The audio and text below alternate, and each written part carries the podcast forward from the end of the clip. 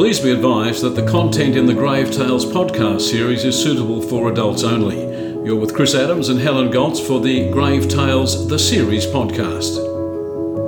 Today, from the Grave Tales Tasmania book, The Grave Digger of Dead Island. He lived with the 1100 or so deceased residents on the Isle of the Dead. His job? To tend to the dead. But how did convict Mark Jeffrey, who was sent to Port Arthur prison three times for life and should have been buried there, escape that fate? So, Chris, what is the Isle of the Dead? Well, the Isle of the Dead is the place where people who had been in Port Arthur, that terrible, terrible place in Tasmania, the penal colony, mm. that's where they went when they died. They were taken and buried on Dead Island, hence the name. Mm. Mark Jeffrey ended up being the custodian, if you like, of Dead Island.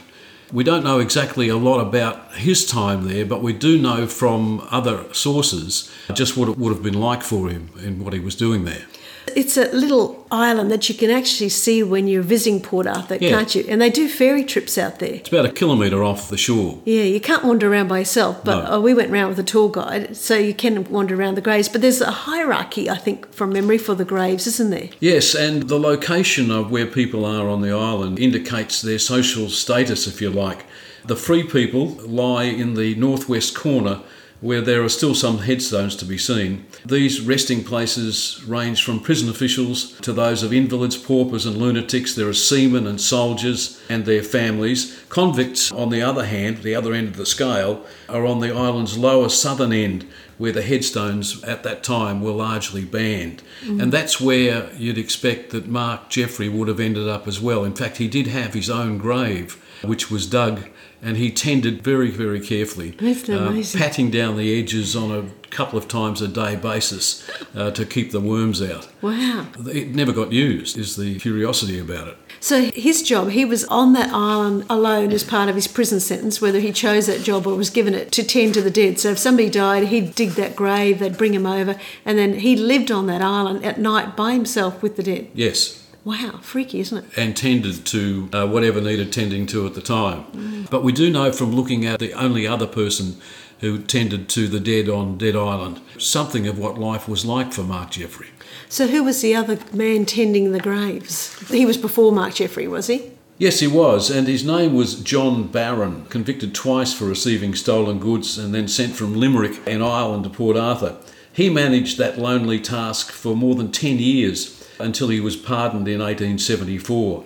Then it was Mark Jeffrey's turn. The authorities at Port Arthur had become sick and tired of his behaviour especially as it related to food. Mm. He could never get enough, and if he knew it was there and he couldn't get his hands on it, then he became extremely violent. Well, he was a big guy. He was yeah. a, a, big fellow. In fact, when he and his brother first ran away from home back in England before they got into enough strife to get themselves transported, he used to keep body and soul together, if you like, by fighting in the ring, at sideshows and at um, fairs. Mm. At 15 years of age, he was over six foot and weighed 95 kilo. So he was a big, strong man. Mm. So before we hear how Mark ended up there, life on that island, so the carer of the dead, yep. would live there, sleep there alone. Did they have a little hut? How did they get their food? Yes, he did. He lived in a, a little hut. And interestingly, you know, there was a bloke who was travelling the world, uh, English novelist in the early 1870s, he toured Australia and New Zealand on a writing mission that was directly aimed at the traveller of the day. In other words, this guy was travelling the world saying, see this, see this, don't mm. go there, do that, as much as, mm. as travel agents do these days. Lonely Planet of the 19th century. Yeah. Surprisingly, I suppose, what Trollope wrote wasn't a story of terror or fear, but that Barron had enjoyed many freedoms not readily available at Port Arthur. He was very much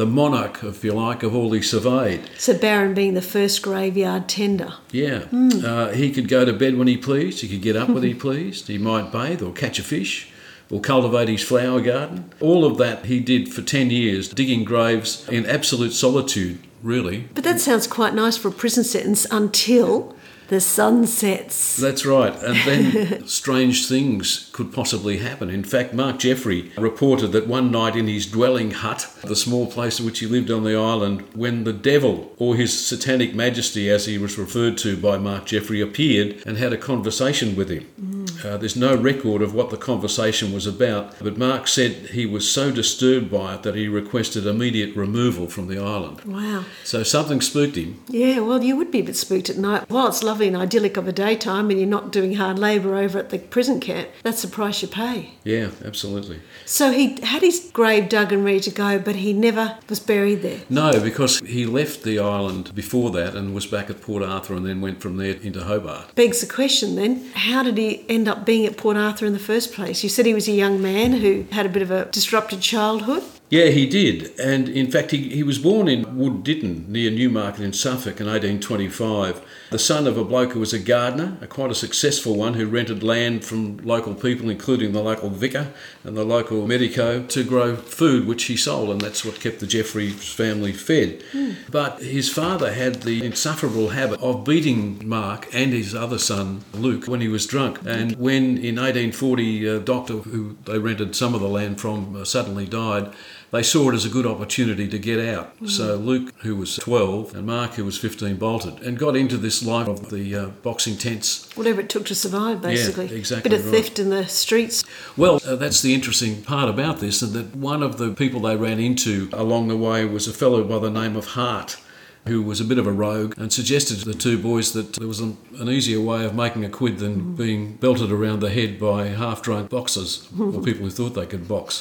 this guy Hart said, Look, you know, burglary's the way to go. We know where we can find good pickings, and we know that there's a, a small chance of us getting caught. So they got into the Life uh, of crime. Yeah, exactly right. As soon as that happened, they got caught. They got nicked. They got nicked, absolutely. And in rapid succession, found themselves in court and then in the old Millbank prison. They were held until such time as they were deported 15 years. Sent to Tasmania or Van Diemen's Land. And anyone knows who's visited Port Arthur, oh, it's a cold, hard place. It's beautiful, but I mean, if you were a prisoner there in those days, inhospitable, cold, bitter place. And it was around that time that Mark's uh, focus became about food. He could just never get enough, and we've Yeah. mentioned what happened when he couldn't get enough. He became extremely violent, and he was so aggressive that the guy John Hart, who had got them into the burglary game, dobbed them in. When they got into court, they had all the details of the 15 burglaries that they'd done laid out before them, oh. courtesy of Mr. Hart. So when Mark Jeffrey ran into John Hart in Millbank Prison while they were waiting to be transported, mm. he verbally attacked him with such anger mm. that he, two days later he died. Wow, And Mark was charged with manslaughter, wow. How? When he hasn't laid a hand on him? frightened him to death. Oh no. Did that stick? N- No, it oh. didn't. It was dropped after Mark argued that Hart had brought about his own death through his own actions. Mm, because he was a rotter. But tell you what, if that was a sentence, how many people could you go to jail for, you know? wow. Yeah. So he was an extremely angry man underneath all this. But when you look at his childhood, he's a young guy who's been beaten all his life by an angry father. There's the role model. He's probably had no tenderness shown to him. He, that's know how he knows to survive. Yeah, and again, when he was in Millbank prison, right at the end of it, he caught cholera. And so he was confined. Hmm. And while that happened, his brother Luke was transported without him. So he lost his only real mate and hmm. brother hmm. and never saw him again. Oh, that's terrible. All we know about him is that sometime when he was about 55, he shot himself. So we don't know anything more His about Luke did, the brother. yeah, the brother. Mm. He was sent to Western Australia. And as for Mark, I mean, he got over that the cholera, but it left him weak. Mm. Not a good way to be. Mm. From there, he was sent to a hulk on the Thames called the Warrior.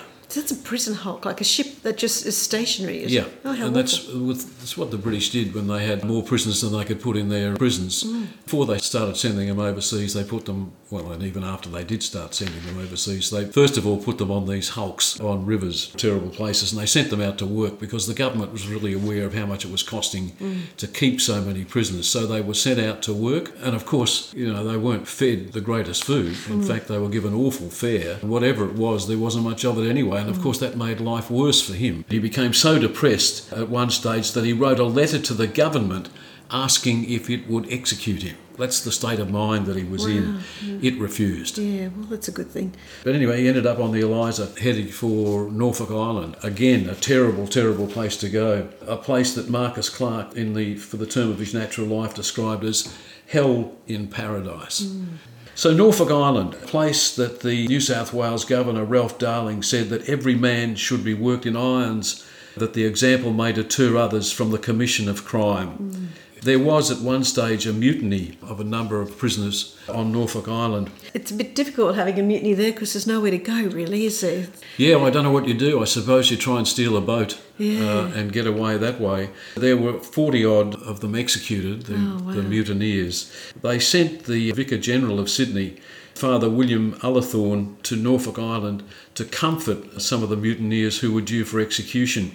He was given the task of telling each of the mutineers who would hang and who would be reprieved. He said it was the most heart-rending scene that I've ever witnessed. Each man who heard his reprieve wept bitterly, and each man who heard of his condemnation to death went down on his knees with dry eyes and thank God. Oh, wow. Well, it just goes to show what a horrendous place it must have been. Yeah, so that's where Mark found himself on Norfolk Island, where he didn't do too badly. When he first arrived, he was employed as a gardener, did well until one day the issue of food rose its head again. In reality, it had probably never gone away.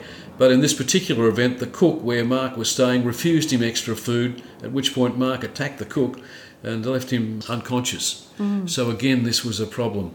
Remarkably, his next role was that of a, guess, policeman. Oh, there's a fit. what the? by the commandant of the island, who also warned uh, Mark that his temper would get him into serious trouble. Like he already has. He's on Norfolk Island, but thanks for the warning. I think it's gone. But why was he appointed the constable or the sub constable, as it was called in the first place? Well, I guess it was because uh, they thought it would calm him down if he got extra food. In fact, he wrote in his book that they said to him, You'll get wheaten rations instead of corn cracker, and uh, plenty of tea and sugar instead of hominy, which is a, a dried corn, awful sounding stuff. So he consented to the arrangement. Uh, The commandant permitted the appointment to be made. A suit of clothes was procured for him, and he was placed on duty in the lumber yard with another constable. Oh, and then he blew it. He did. He was sacked after being accused of sleeping on the job. Mark, And Mark, uh, Mark. his demotion saw him uh, in, put into the stables to look after the horses. And again, uh, he would have the daily struggle to get enough to eat. Oh, terrible story. So what happens? When does he leave Norfolk? When transportation from Britain to uh, Van Diemen's Land ceased in 1853, replaced by penal servitude back in Great Britain, there was little need for a penal settlement on Norfolk Island, so they, the ones that were there were taken back to uh, Tassie. back Port to, Arthur. to Port Arthur, yeah. Oh, righto.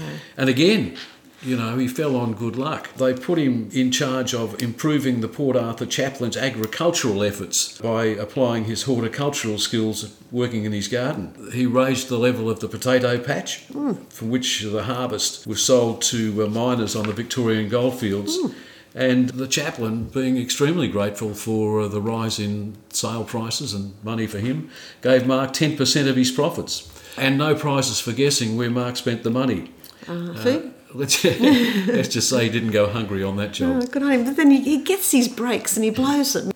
So he did his time on Isle of the Dead amongst the graves that were there and with his demons. But he laboured under the weight of his overwhelming view that his life had been one of cruelty. As he wrote, one sentence sums up my life I've lived long, I have suffered long. Yeah, well, I agree with that too. I think he did have a bit of a tough life. He had a tough childhood, a tough life. But he was a character.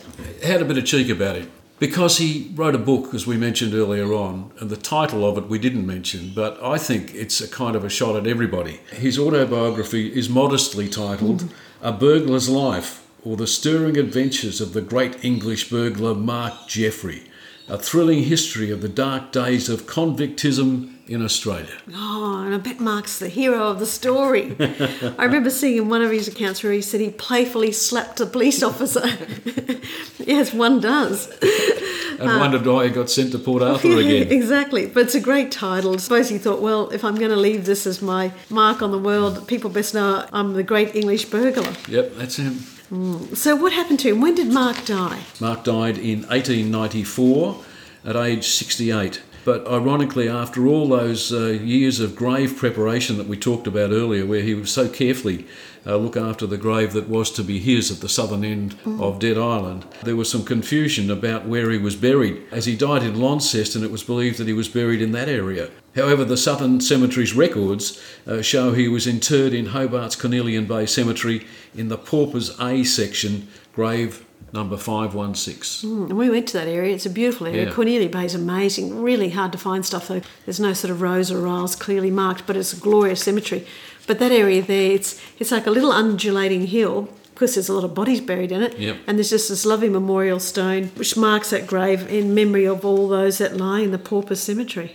But it is good to have the book because it gives us a real feeling for what life was like at Port Arthur in those days and what it was like for the people who ended up there, transported from the United Kingdom. Invaluable yeah. history for us. As uh, he once said, such is the life of a burglar who got caught. If you've enjoyed today's episode of Grave Tales, please rate, review, and subscribe by pressing the follow us button. You've been listening to a story from Grave Tales, the series, available on paperback, ebook, and select titles on audiobook, music by Kai Engels. Connect with us on Facebook, Instagram, or on our website. Check out our YouTube channel as well.